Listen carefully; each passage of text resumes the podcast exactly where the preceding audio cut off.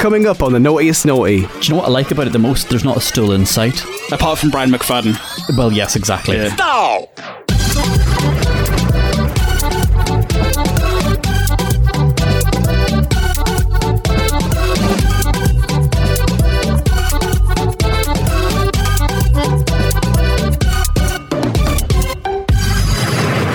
It's all change at the top. Liam's back with Craig David. Now you're dressed in black. When I left, you were dressed in white. Can you feel me? And Scott switched from boy band to girl band with Destiny's Child. Say my name, say my name is around you. Baby, I love you. I found pictures of myself this week that I've sent you. How did you find them, Liam? I haven't stopped. No, I can't say that. I really enjoyed seeing them. Yeah, it's nice to look down memory lane. We didn't think there's a lot of pictures of you from this sort of time, but we've been proven wrong. Where'd you find them? Where'd you get them? Randomly, I have got a printer paper box full of photos, and I thought during the week that would go through them while my little boy was sleeping because they were pretty accessible randomly.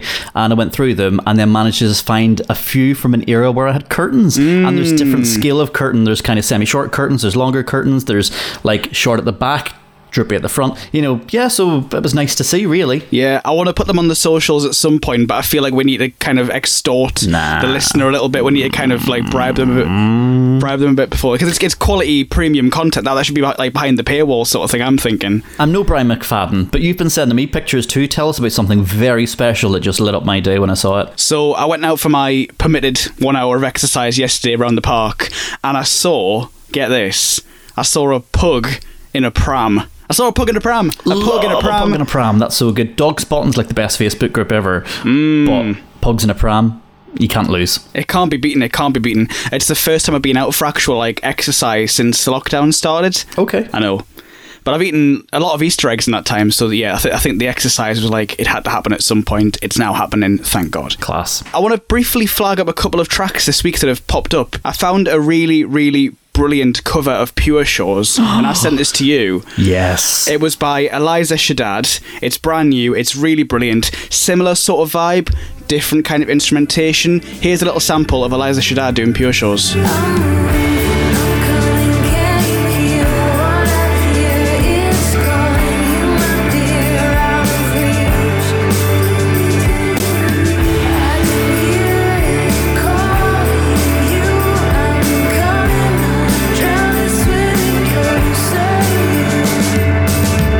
I love Eliza Shaddad anyway, and I think this is just like, we're back to the transformative word, and I think it's brilliant. Yeah. Love Eliza, well done. Last week we had Sweet Female Attitude and Flowers as one of our big tracks. We both big fans of it, didn't pick it, but you know, very close, very, very worthwhile. Mm-hmm. It's actually causing a bit of a stir now in the 2020s because Nathan Dorr and JK have brought it back, and it's currently number 23 in the charts. This is the brand new version of Flowers.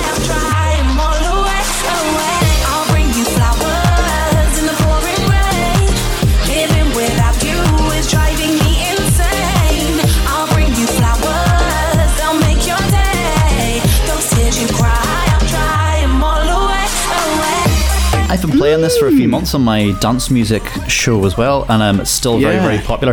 And like I said to you last week, I think that it's the most remixed song I've ever had in my inbox. I mean, I get like about 4 or 5 different versions of it a year, and I'm glad that like one's kind of stuck, and it's very different. Summery, nice, great. Not the original, but brilliant. No, it's very good, very worthwhile. And I want to give a mention because it comes out today.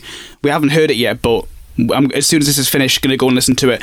The brand new album from Rina Sawayama. She's a brand new signing to the Dirty Hit label, so 1975's label, and her first record called Sawayama is packed full of kind of naughty sounding pop music, sometimes mixed with kind of like heavy rock and metal. Just a little bit, only on my, I don't wanna hear,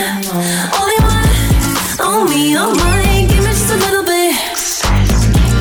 Give me just a little bit. It's a really interesting combination of stuff, but I feel like she's one of the artists that's keeping the noughties alive, so I've got to give a shout out to Rena. Very good. Yeah. Love you, Rena. We have been getting, as always, lots of voice notes. Thank you to everyone who sent them in. Let's start with one on a bit of a negative note. We'll get this one out of the way first. This is from Megan, and she's got a bone to pick with us. Oh, I just thought I'd drop you a quick message to say how incredibly disappointed I am in the pair of you.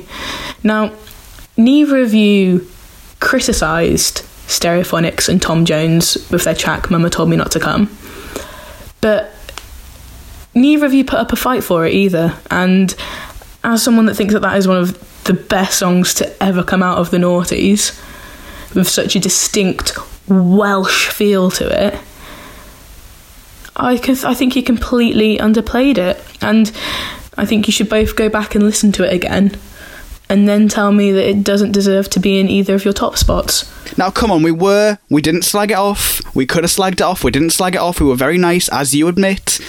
It wasn't a winner, though, was it? It's not a winning track. It's very good, though. I mean, I even said it's on the CD at the end. It makes me love Wales even more because of the collaboration. Yeah. And then I think some... You know, I think it's a really powerful track. It's a very well cemented track. It's going to stay around for a long period of time. I'm happy with it. Me too. Mm-hmm. So Megan, you just have to live with it. There'll be plenty more Tom Jones, plenty more Stereophonics. They will return, and I may well choose one of them at some point. I feel like I might choose Sex Bomb. You never know. You never know.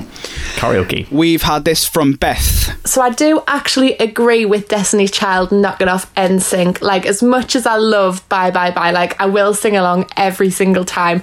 There's just no beating Say My Name, Destiny's Child, is there?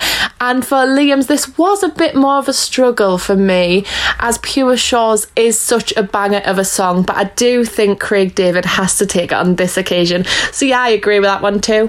Very much, it seems kind of torn. Is she team Scott? Is she team Liam? I think she agrees what we've said so far. I think that's good, and I'm really pleased with that, because, you know, last week was a really difficult week, and I think maybe to have people on board with this makes me feel a little bit better, because there have been some hard decisions, and it has ramped up over the last few weeks where things that were really, really good weren't even getting look-ins for episode winners, or to even go in the kind of the pot. Yeah, thank you for that, Beth. And we've had this one in from Scott. Now, Scott sent us this one while on a 5k run. Take a listen. I've been loving the podcast. It's been some fantastic records. I don't know how you guys are picking.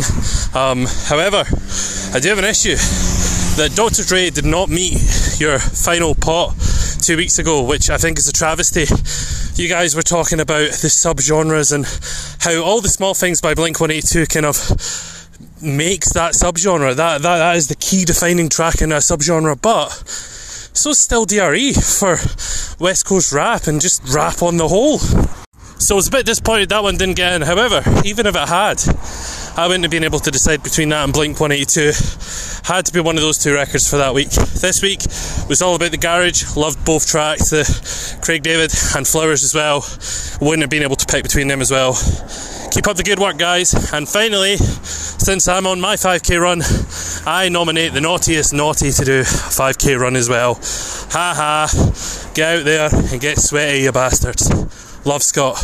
I've got like a doctor's appointment that's crossed over from the afterlife, really, because in April 1912 I used to be a penguin, Amazon, an iceberg, and in the middle of the night looked around at the big book came and hit me, and I just really couldn't do a 5k based on the injury I've inherited from a past life as a penguin. No, see, Scott, sorry, we can't do the 5k, but thank you for nominating us, much appreciated. But no, that would take more than an hour. We can't go out for longer than an hour. We couldn't get it done. But anyway, to go back to your points that were far more valid than nominators to run anywhere, because fuck that. Dr. Dre, yeah, we probably dropped the ball there by not even... We could have easily put it in the contention part of the end, couldn't we? We could have easily snuck it in there. I really think we could have done. It was just a jam-packed week, and really we were making the pot too big, but I do really agree with Scott. I kind of feel guilty. Would not have been my episode winner, but... And I even think at the time, you know, we really did give it the nod and say how good it was, but yeah, I think it's a different one, and it does... He's right, it does follow the same rules as Blink-182, really. So sorry, Scott, we walk back on that one a little bit and say, yeah, we probably should have. So we're saying it now. I'll put it back in now. It's been dropped in. Blink, there it is. But in terms of UK Garage, Yeah, there's more coming this week, isn't there? There is, and we've got some really, really good ones that I'm excited to bring you. One of which actually has got my only real intro juice of the week that's been stuck in my head. There is quite a dancey vibe to this week's tracks, isn't there? There's certainly a movement sort of theme. Like, there's not many tracks that make you kind of sit still and twirl your thumbs. There's a YouTuber I watch called Dodie. I think she's brilliant. And she suggested in a recent video that, you know, if you don't want to go and exercise, don't want to go and run like, you know, we don't, then just getting up, dancing around like a loon, shaking your muscles out. It keeps your organs alive, keeps you kind of like spiritually alive as well. And I feel like a lot of these tracks will do that. So if you haven't already heard the tracks we're talking about today, pause, Spotify, check them out, come back and we'll get into it, because we've got Westlife and Steps, they're both back, more classic garage, a couple of cheeky ones, but first, a miracle if you ever needed one in a time like this. So as much as this podcast is based from the year 2000 onwards, in 1999 the club scene received something pretty special. It was a track called Toca Me, which actually is in Spanish, Touch Me.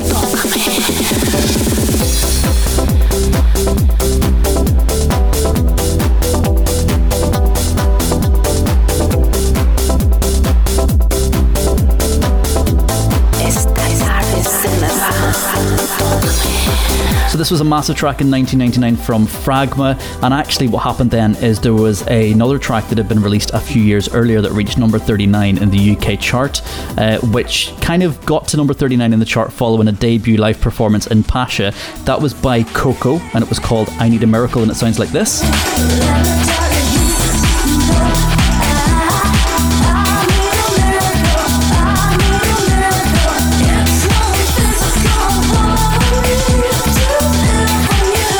But then, in 2000, DJ Vimto did a mashup, which put it on the map. Kind of together, the two tracks were referred to as being Alchemy, and Fragma and Coco got together and brought us Talk is Miracle, which we're discussing this week. Let me tell you, oh man, this is great. Now, the 2001.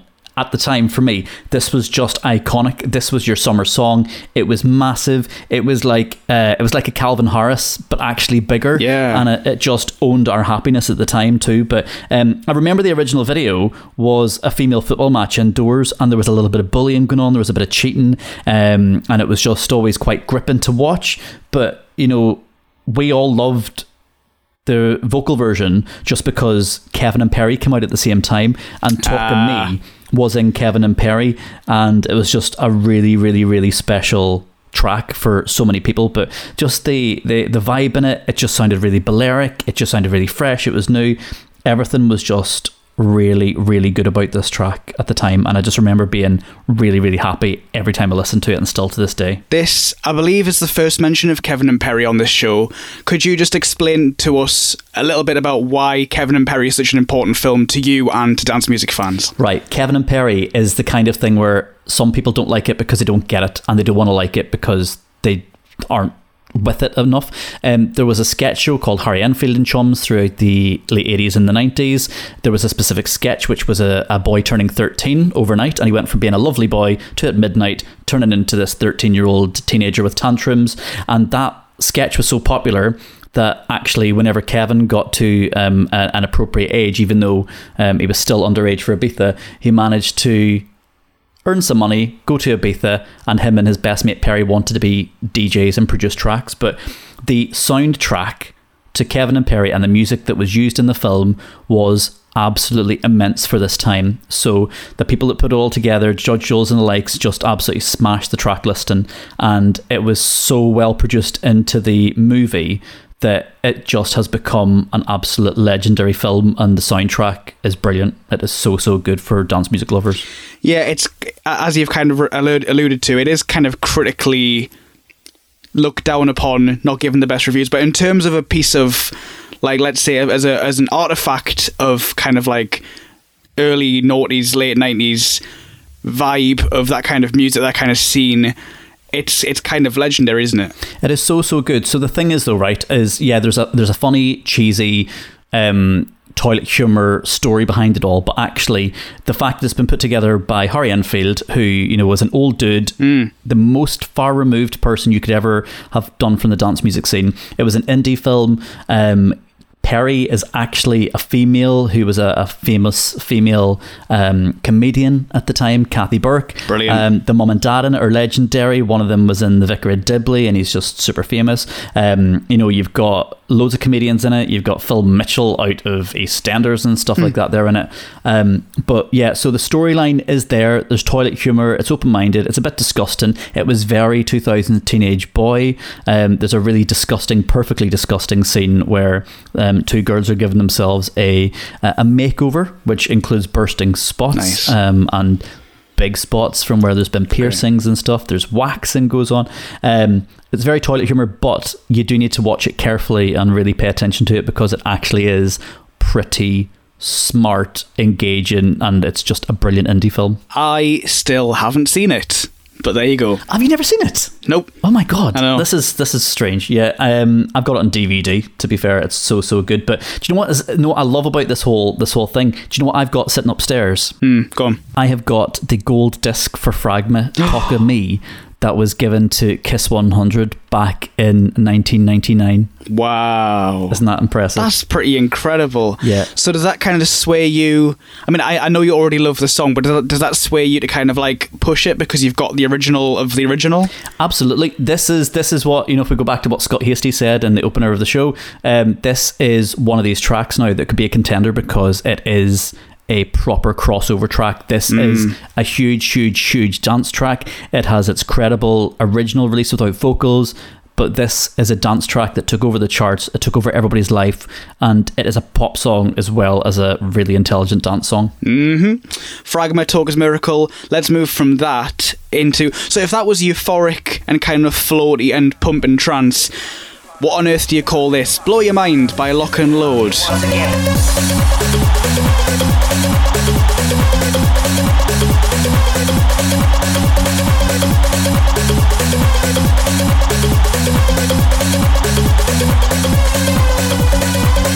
I just used to lose it to this. Now, this is just mental, because this was like just jam-packed with stuff. So you've got air raid sirens, you've got crowd noise, you've got a bit of a donk vibe breakdown.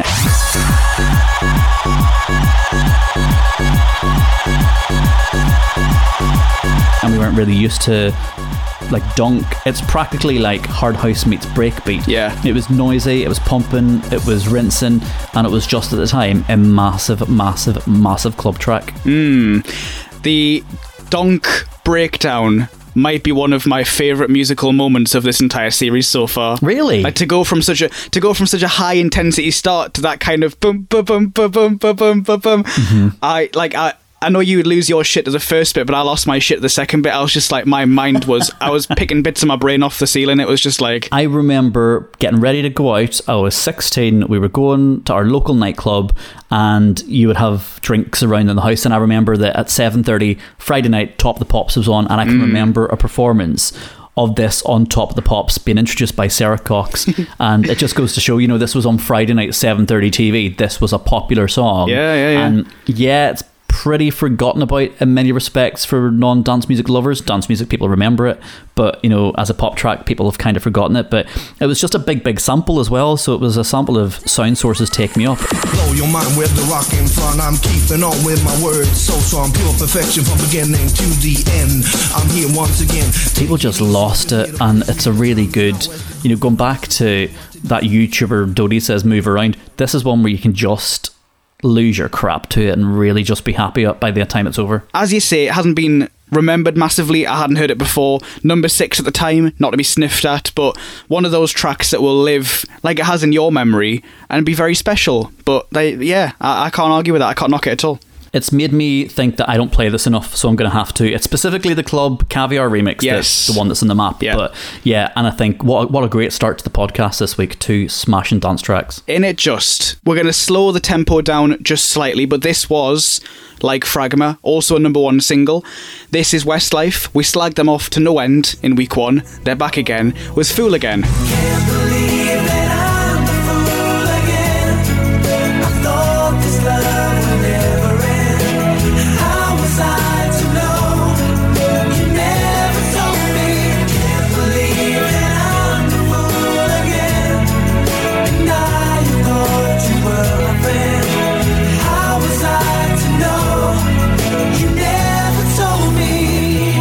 is so much better than Seasons in the Sun and I Have a Dream, even though it didn't kind of sell as many. Yeah. This is just way more a credible pop track for me. Yeah, it's an original track.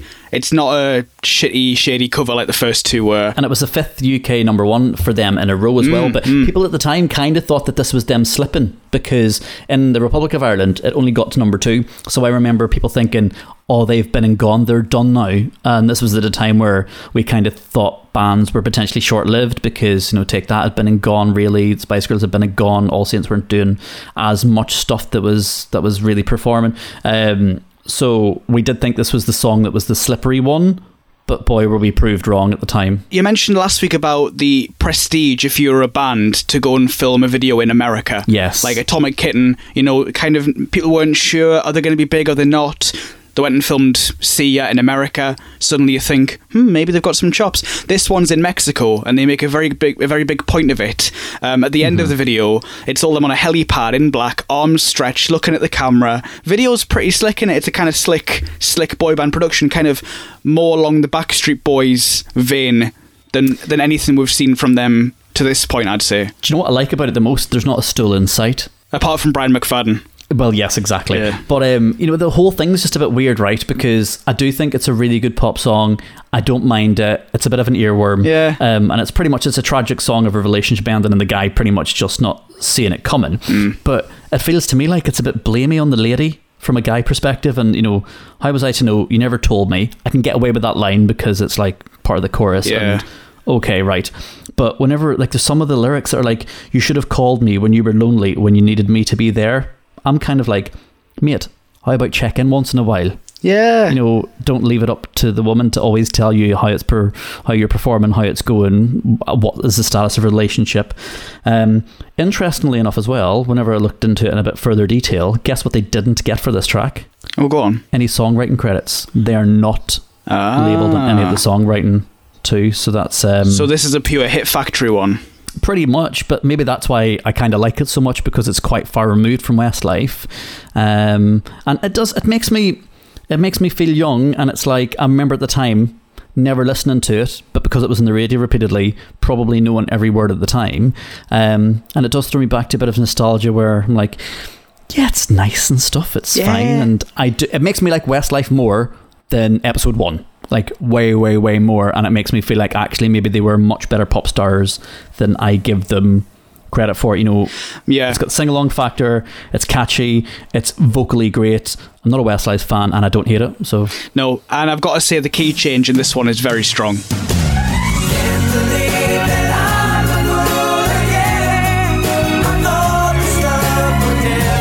When the key change came up, I was like, whoa, you've actually done well there. I can't fault that one. And you know what I think as well is it's quite consistent, because I can't remember the name of the guy who's the lead singer on this one, but he sings about 90% of it, and it's, you know, the other guy that does the high notes. It takes ages for him to appear. Yeah. And yeah, I think that's nice because he gets chucked in pretty quickly to Westlife songs, and this one just builds, it flows, and it gets there. And, you know, yeah, it's Westlife, and I think that I now am beginning to see why so many people were completely obsessed with Westlife, because I understand how these five lads would have totally made your heart melt if you were just young and into that kind of thing. So Westlife will try and charm you, they'll try and kind of like melt your heart. Sisqo going straight in for the lingerie. This is Sisqo and Thong Song. Let me see that thong.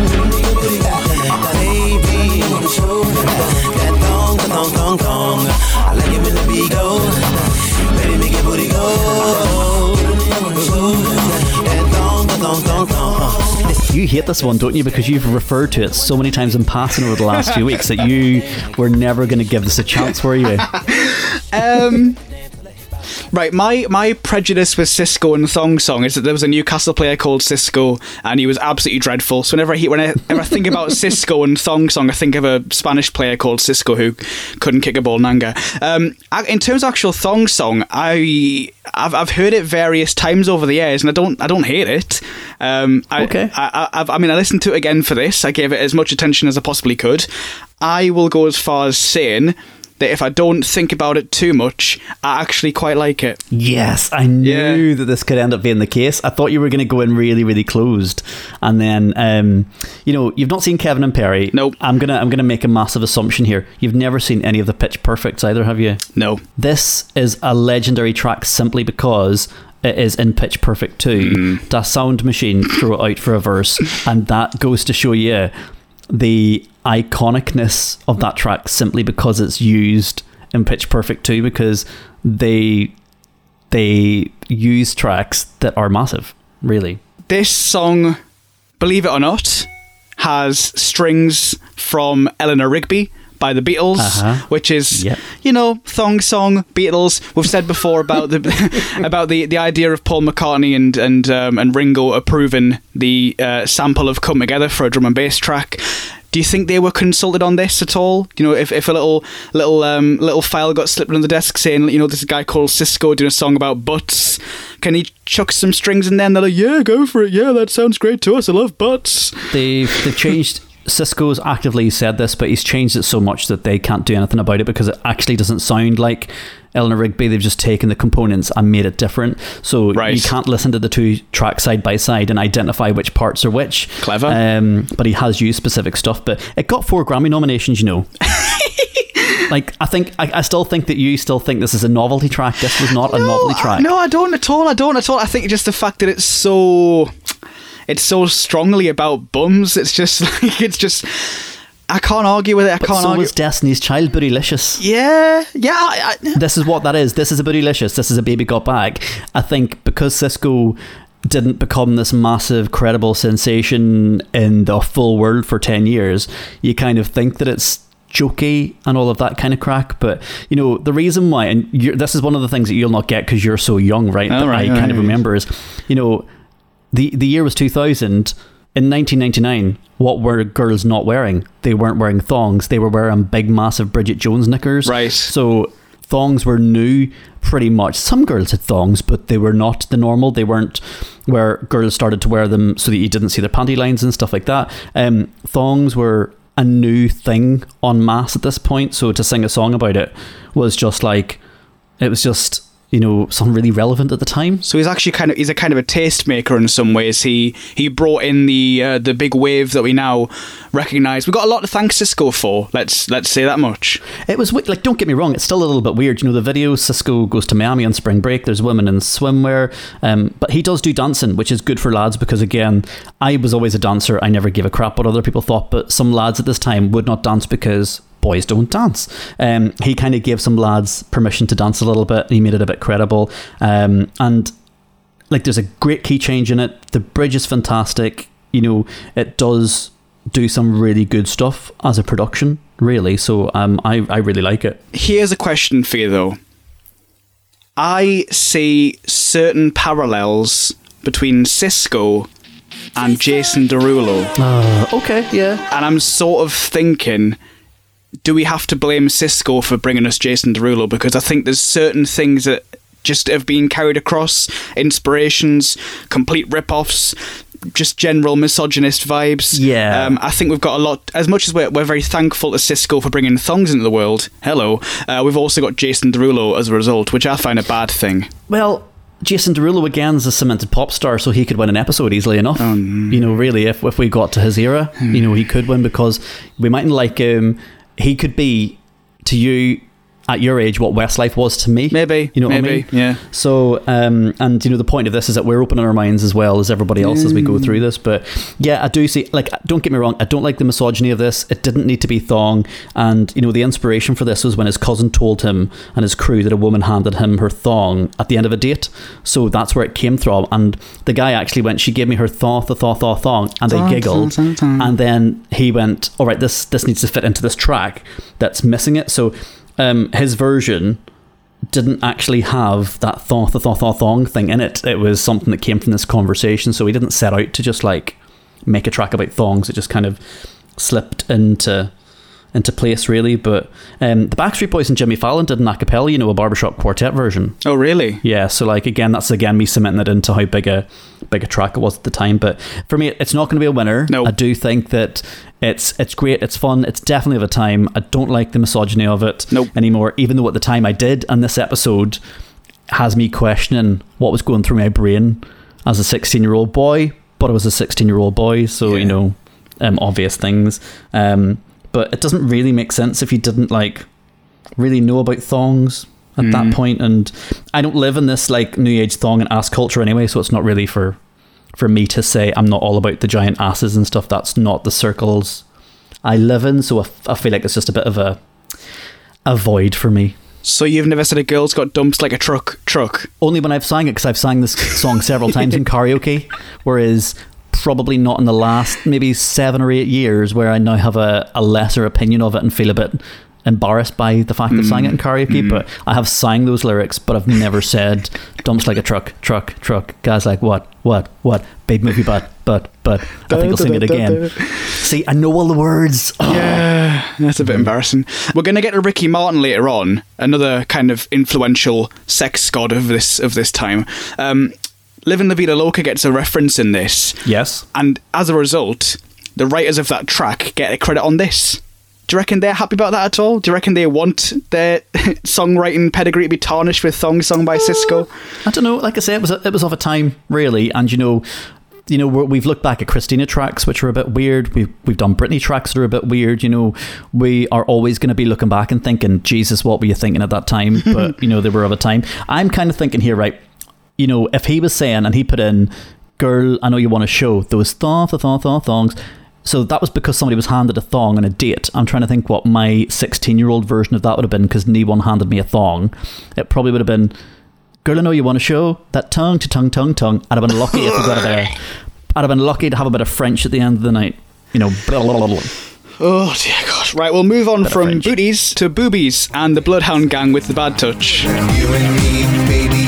Nothing but mammals, so let's do it like they do on the Discovery Channel. Do it again now. You and me, baby, ain't nothing but mammals, so let's do it like they do on the Discovery Channel. Getting horny now.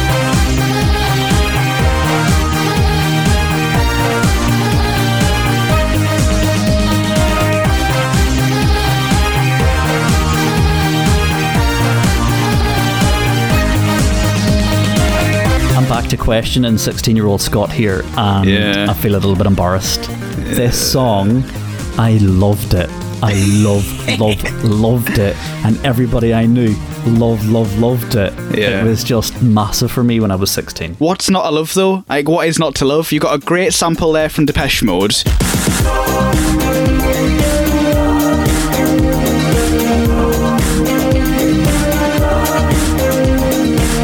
Then you've also got the video, all the guys in monkey costumes roaming about, talking about sex, and it's a lyrically rich track. Like, this kind of perversion is not to be sniffed at. It is kind of perverse, really, on reflection. And this is like, I don't want to negate myself when I was 16, because, like, I was happy, I was enjoying it.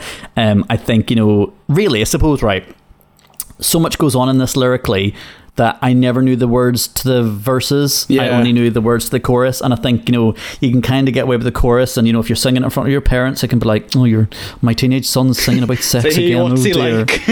yeah. And, you know, it was just a strange one for me. But it was ideal for teenagers, not so much adults, really. But, you know, you are allowed to sing about sex. People do it. It's natural. Yeah. They have... And, you know, the Bloodhound Gang bring us a pretty unique story about their approach. Even without hearing the song, just reading the lyrics is enough of an experience.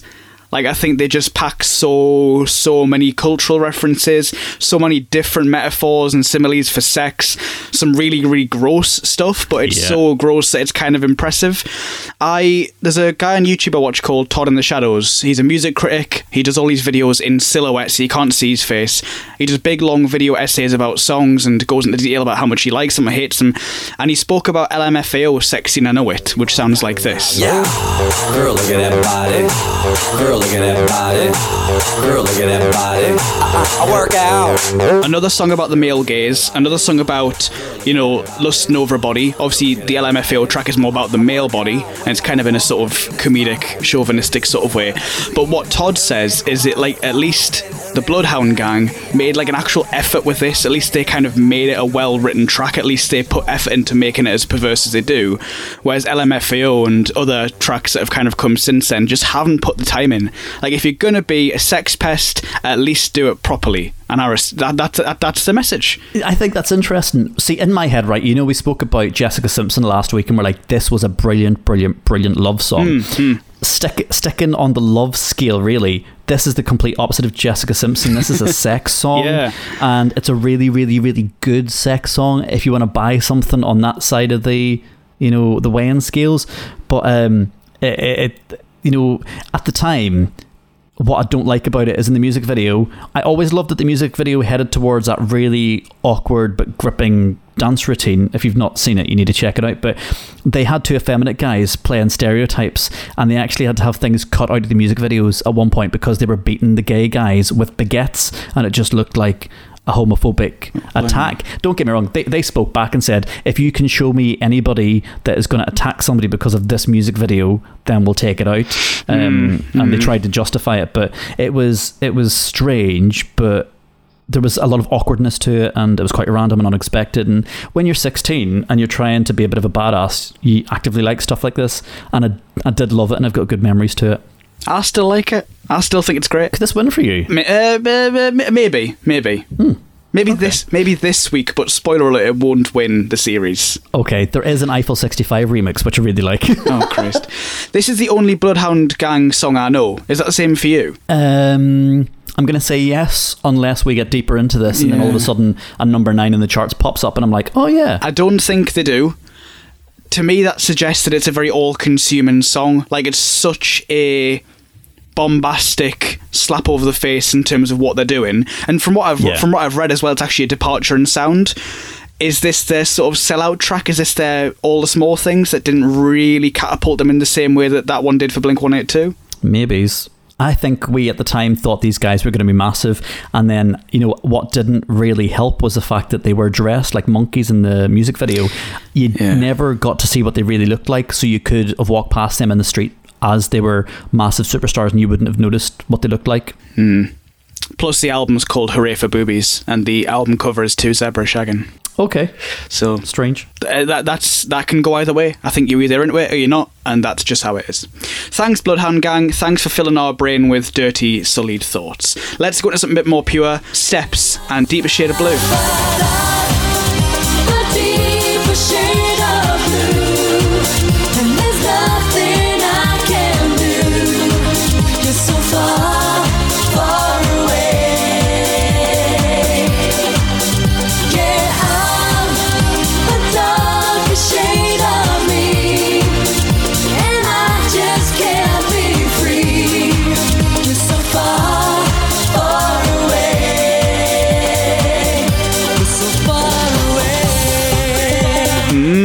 Now, you know, I've got a fondness for Latin guitar. We've had a lot of it so far this series. This has some, combined it with some trance, being kind of like low-key, summery, vibey, clubby, IB for trance.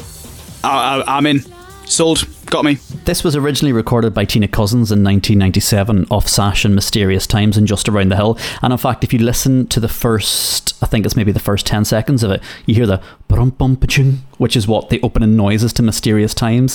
So it's quite interesting, but yeah, it wasn't a hit for Tina Cousins, and they brought it back for Steps. So the gist of it, it's pretty much a Step song about the darker side of life and feeling blue, but contrasted with like some really upbeat vibes. I really liked it at the time, and I think now this would actually be perfect for TikTok. I can see people really smashing a dance routine to this and doing something really interesting. Interesting.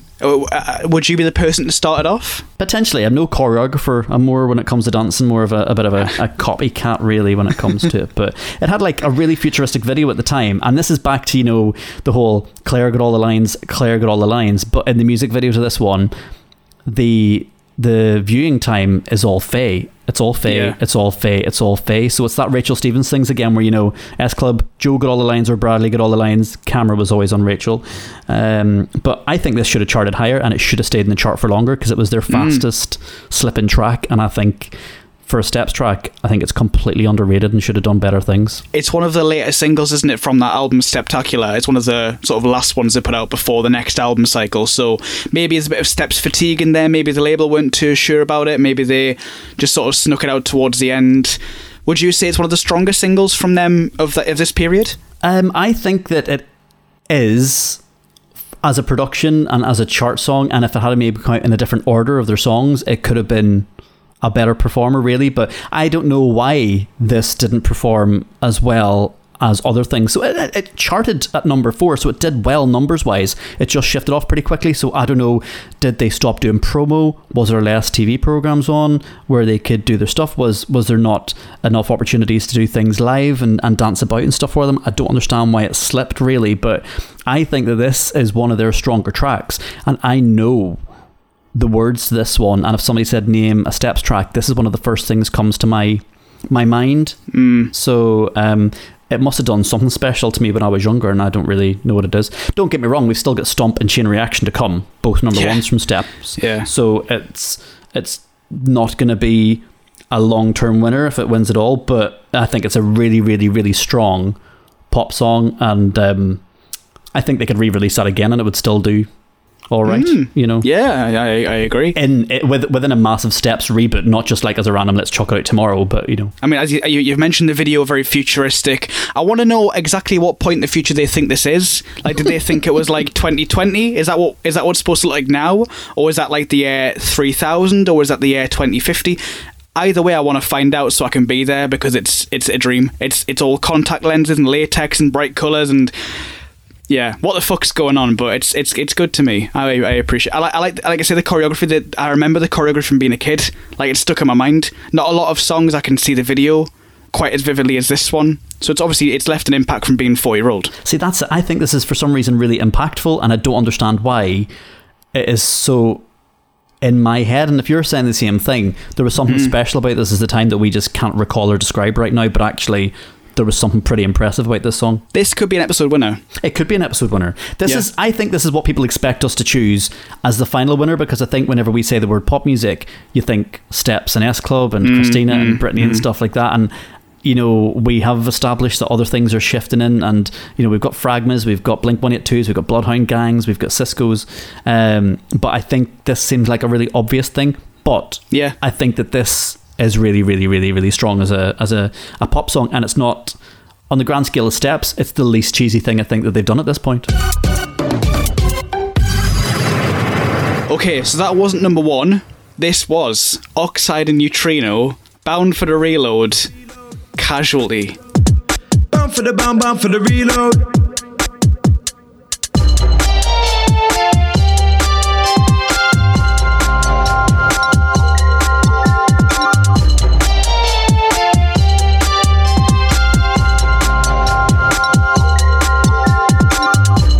Was so big. This was just massive at the time. Like, you know, Lock, Stock and Two Smoking Barrels was big anyway, but to take the Casualty theme tune as a sample is risky. It's different. It's a whole what the fuck kind of thing. And I remember at the time it was creepy, because the Casualty theme tune was scary, and it's still kind of scary to this day. Oh god, yeah. It's like the Crime Watch theme tune used to freak the shit out of me when I was a kid, and so did the Casualty one. To take that creepy thing, you then think, oh, hold on a second, they're going to do something smoother and like make it a Craig David vibe, where actually it sounds really, you know, rejuvenated. They didn't. They put creepy noises on a creepy sample and got to number 1 with it. Like, that was just completely unheard of. So Oxide and Neutrino are both members of So Solid Crew. Yeah, I mean, at this point there could have been any number of them. From an interview that with Oxide and Neutrino, they said that when they joined So Solid Crew, there's about 30 of them, possibly. Yeah, 30 about here. Yeah. So they were 17-year-olds. They are producing beats. They're doing stuff for the group. They make this track. It's such an unexpected hit. It's got the Casualty theme, which kind of means it's popular on Radio 1 and Radio Radio 2 in theory. Yeah, no. Well, actually, no, it wasn't. It wasn't because they were totally cast out. These days, you've got this. This is from an interview that they did with The Guardian last year. I'll put a link in the description of this podcast because it's well worth reading the whole thing. So they were basically talking about the fact that the drill music of this day, which has been outcast by the government and been outcast by the media as a, you know, as a reason for knife crime and gun crime, this was garage back in the day, or this kind of garage was particularly kind of cast out. They were refused to play on the radio. They were kind of looked down upon when it was played on the radio in the chart shows and stuff. Nobody could believe what they were hearing. They were seen as glamorizing gun crime. And I suppose you got that Lock, Stock and Two Smoking Barrels clip. Ah! Shit! I've been shot! I don't fucking believe this. Could everyone stop getting shot? In there that kind of has that, oh shit, I've been shot. And it's kind of a amusing clip from a comedic gangster film. All things are going against them.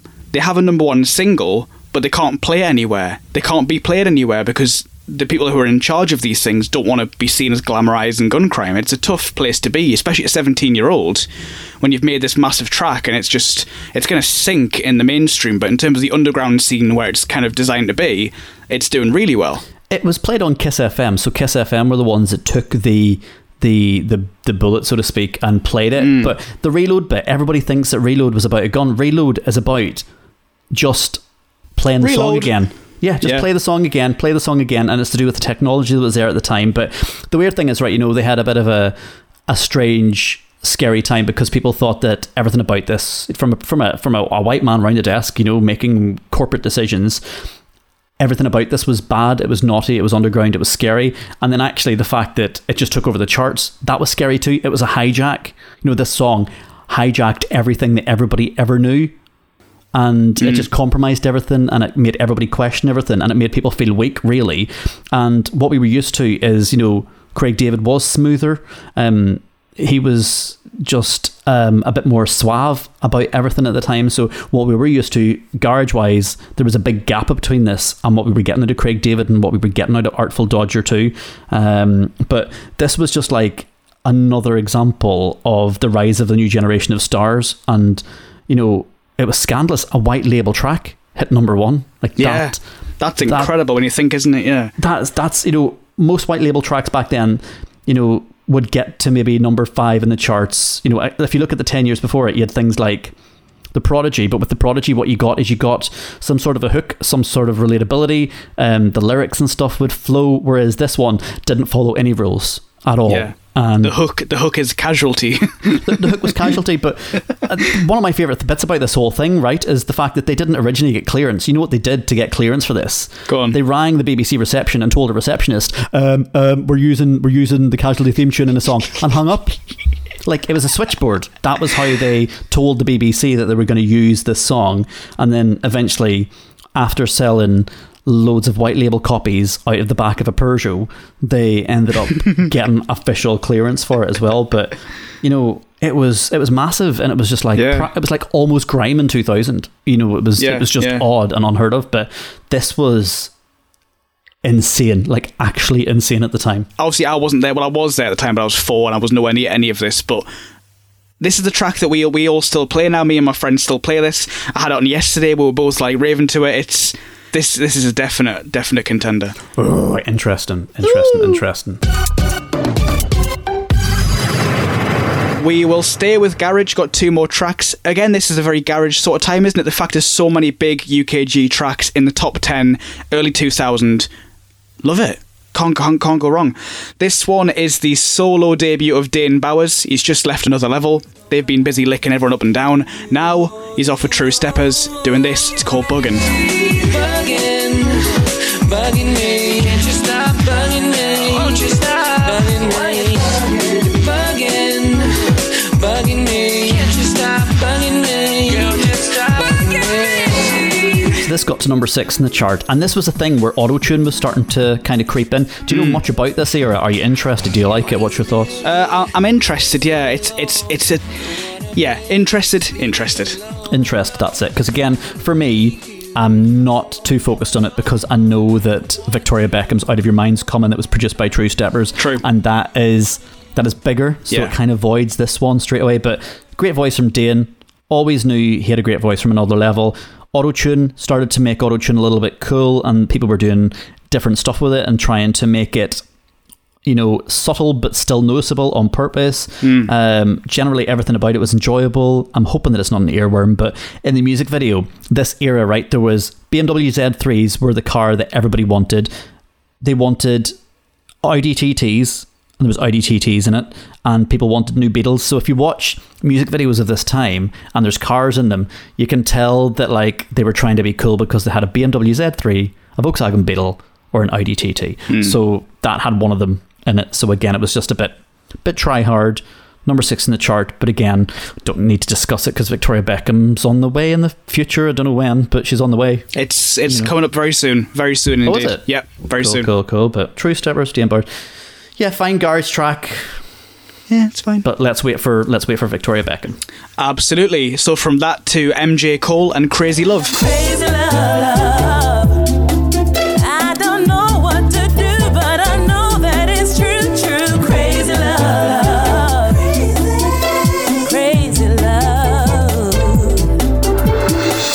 It's like lounge garage, just showing the wide variety of garage that we have out there. You know, Craig David doing very kind of like mainstream sort of stuff on the sort of R&B side of things. You've got Oxide Neutrino just doing completely mad, like, sort of grime sort of stuff. Then this is kind of more chill, more loungy, kind of more sensual, if you get my drift. That's because MJ Cole is classically trained. He is, and knows his stuff, and was a pirate DJ with Dream Team as well. This is the one that is my intro juice, because I think the first 5 seconds of it, the plinks, whatever's being plucked there, is amazing. Yeah. Just really, really good.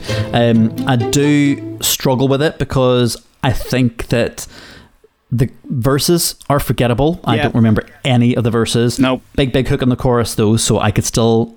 Without having done this podcast, I could have sang the chorus to you.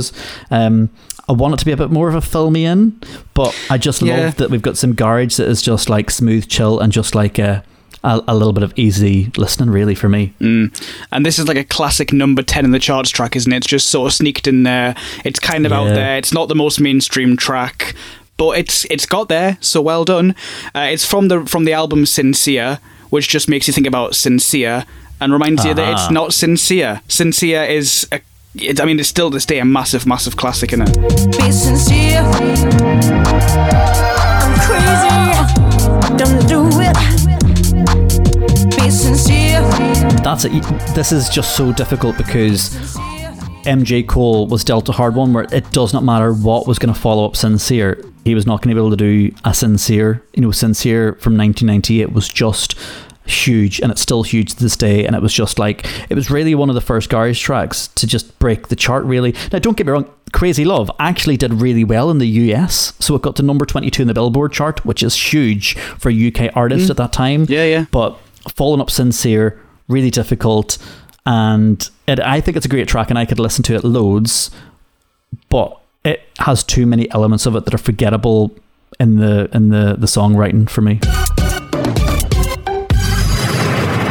So we've already spoken about Ricky Martin because he was living La Vida Loca with Sisqo on Thong Song. Now he's with Mia, and this is called Private Emotion. It's a private emotion that fills you tonight, and the silence falls between us as the shadows steal the light, and wherever you may find it, wherever it may lead, it's your forgot this existed. Don't really want to talk about it. No, it's not quite Living La Vida Loca, is it? It's not quite... Nothing was going to be Living La Vida Loca. You know, really, really nothing ever was. Let's do a positive Ricky Martin thing.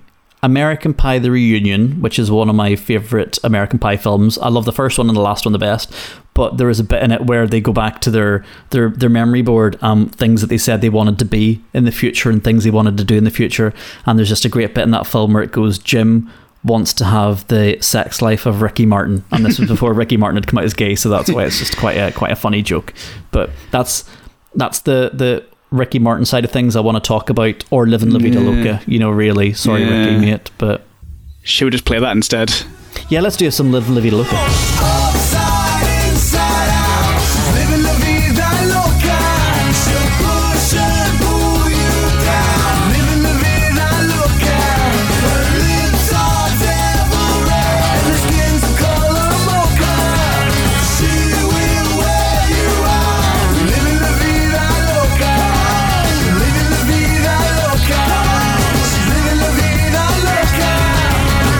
jam. That is good. That's so, isn't it so good? So good. I like that Ricky Martin's gone the opposite way with the whole name thing. Like, you know, like normally if you've got a really boring name, you go make one really exciting. Because his real name is Enrique Martin Morales.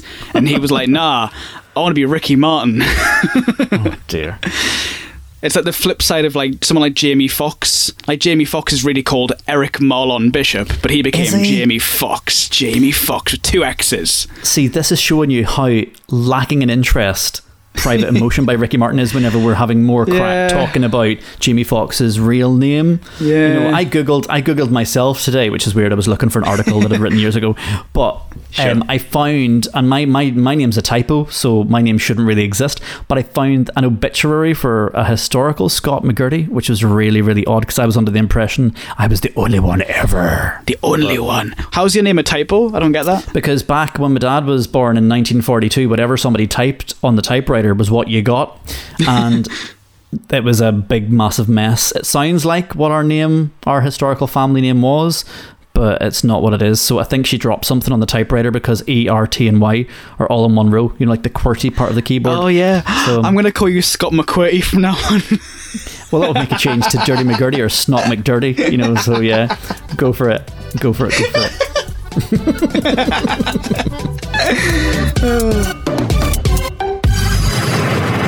10 tracks, maybe not as strong as last week or week before. Different, you would say? Very different, and I feel uncomfortable now because, like I said earlier, I have questioned why I liked these songs when I was younger. And, you know, each week I can kind of find something about most songs and be like, oh, well, actually, if you think about it this much, maybe that bit's a little bit weird and things, whereas there have been ones this week where I have completely questioned 16-year-old Scott, and I don't want to do that because I don't think that's healthy, but no, it's not. I do feel like I've questioned my historical love for Thong Song and the Bloodhound Gang, the Bad Touch. Okay, then. Well, we'll start with you then. Do they stay in your pot? Do they come out your pot? Where do they stand with the rest of the tracks?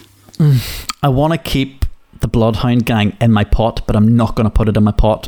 I think my pot this week's going to be pretty small, actually, okay. And I'm gonna put in Oxide Neutrino, Bound for the Reload. Yeah. I'm gonna put in Steps, Deeper Shade of Blue. I'm gonna put in Fragma's Talk is Miracle, and I'm gonna close the door because I'm gonna leave it as 3 this week, sitting in there. Right. Okay, then. So which one's it going to be? What is your episode winner for this week? My episode winner is one of the biggest dance tracks of all time. It's going to be Fragment and Talk is Miracle. Shock, horror. I am so... I can't believe it. Oh, who had money on that one? Oh, not me.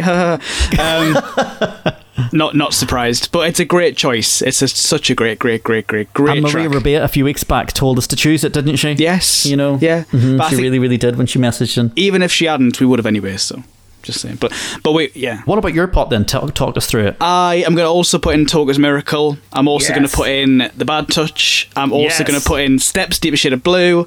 Yes. I'm also going to put in Oxide Neutrino. Yes. And just because you didn't think I would, I'm going to put in Thong Song by Sisqo, but... Oh, no. But I'm also going to sort of like wag my finger and say, don't do that again. That's bad. You can't talk about women like that. Don't do that again. You've Stop just nailed it. Exactly what I'm thinking. You've put it all into context where I love the song, but actually he needs told off. That's it, exactly. Politically, I can't vibe with it at all, but as an early noughties jam that lives in its time and does its thing, for what it does, you can't knock it. So there you go. I get the feeling I know where you're going to go with this. Do you? Uh-huh. Do you really? And I don't know why, there's just some... Yeah, and I'm just thinking about... some of the passion and the knowledge that you put into something earlier on, so I get the feeling I know where you're heading. But free to. I think I know where you think I'm going to go, but I don't think you're right. Oh really? No, not really. Oh no. Okay. So what are you thinking for your episode winner then? My episode winner is going to be, just because it's the one that I can hear in my head now. Actually, I can hear two songs in my head right now. I'm sure you can imagine which ones they might be. But I just think because I've gone for a lot of these tracks, I've gone for a lot of these similar sort of vibe tracks, I'm going for Bound for the Reload, Oxide Neutrino. I thought that's what it was going to be. Yeah, did you? Oh. Yeah, that's what I thought you were going for. And I'm really glad that you've done it because I think that, like, I feel a bit gutted that I couldn't choose that as an episode winner because Fragma for me deserves it more. But I really wanted that to have a platform, and I'm really glad you've chosen to put that on a platform this week. I do love Talk is Miracle. I do have a lot of fondness for The Bad Touch for similar reasons to Sisqo's. Kind of like, it's great, but come on. Yeah. You know, read a book.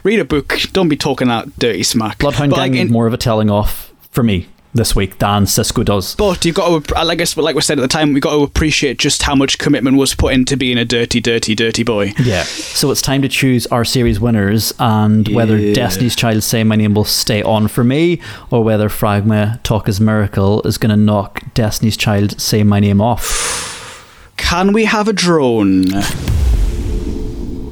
So Destiny's Child Say My Name has a very interesting and important story through it, a bit of protagonist in there as well too. Talk is Miracle has less so, but actually we do have the words touch me in Spanish, and then also the lines touch me this afternoon, I'm leaving this afternoon. Poetry in motion. For me, I need to think about longevity, and one that is going to stand the test of time, and the one that really can compete week after week after week after week and is not going to be seasonal. My series winner is still Destiny's Child Say My Name. You know what, I'm not surprised. I agree with what you said. I think Destiny's Child has a lot of potential going forward. I think it does too. Fragma's one for the here and now. It's one for the moment. I think it is legendary, but I think what happens is the volume of Fragma turns up in certain circumstances, you know, whether you're on a night out, whether you're listening to dance music, or whether it's the summer, whereas Destiny's Child is a song for all seasons, really. But yeah, and I think that's why it's going to be a difficult one to knock off, really. Now, Liam, we've discussed your pot. I'm going to hit you with a drone. Right, so I've kind of got two garage tracks up against each other here, different ends of the spectrum in my eyes and my ears. I think for similar reasons to you, I'm thinking about longevity, I'm thinking about... Oh, it's tough. It really is tough. I'm going to go with that as well. Craig David, fill me in. I mean, let's just say before it goes, Bound for the Reload, I'm going to go and put it on now as soon as we're finished doing this. I'm going to go and put it on in the kitchen now and just rave to it. But yeah, Craig David, fill me in. You're staying. And I reckon you'll be staying for a while. So we've both stayed on. I sort of thought that that's what would happen. If you disagree, if you agree, get in touch, naughty00pod@gmail.com. You can get us on Twitter, naughty00pod. Send us your stuff, send us photos, send us threats to publish the pictures of Scott with his curtains. I reckon if we get enough tweets, I'll start leaking them. I don't know about that, like... We'll have to see. I'll have to get on to Christine, your mother, and start whipping out things. But the problem is, I think whenever you were four, I think you were just probably a bit too cute because you were a pretty cute child. So I was a cute child. We might need to fast forward, actually. Maybe I'll just skip straight to university and then just destroy your life. No. Tit for tat. Oh, please don't. No, don't. don't. Actually, my mum listened to the show this week, and she says that she's finding out loads of things that she never knew about me before. Ooh. She's now discovered the reason why I took guitar lessons and is not very happy, but there you go. Coming up in the next couple of weeks or so, we have got 4 massive number ones from artists including Sonique, Billy Piper, before she was off gallivanting in the TARDIS, Madison Avenue, and... Oops, I did it again. Wow. Plus, we've got S Club 7 with a big number 2. But it's actually good. We've got Sex Bomb by Moose T and Tom Jones. And we've got one that I know you love from Watergate. I love it. Love it. I think it's getting difficult again because what's happening is, you know, I am being manipulated because we're heading towards summer dance music, and this whole era now is just designed to mess with my brain, and really it's just like trying to blur out Destiny's Child. It's trying to just get me to like let the strings go. But big songs, legendary songs, classics, and some ones that I know a lot about and feel passionate about that most people won't even think. Well, I look forward to it, Scott. We'll do it all again next week, shan't we? Let's do it, yes. Thank you very much. Take care, stay indoors, stay safe, and keep listening to Naughty's Bangers.